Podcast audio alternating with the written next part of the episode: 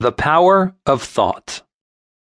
You demonstrate success or failure according to your habitual trend of thought. In you, which is the stronger, success thoughts or failure thoughts? If your mind is ordinarily in a negative state, an occasional positive thought is not sufficient to attract success.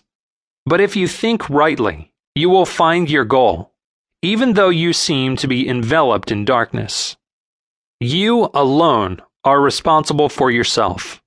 No one else may answer for your deeds when the final reckoning comes. Your work in the world, in the sphere where your karma, your own past activity, has placed you, can be performed only by one person yourself.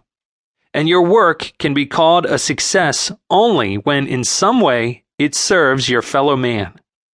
Don't mentally review any problem constantly. Let it rest at times, and it may work itself out. But see that you do not rest so long that your discrimination is lost. Rather, use these rest periods to go deep within the calm region of your inner self.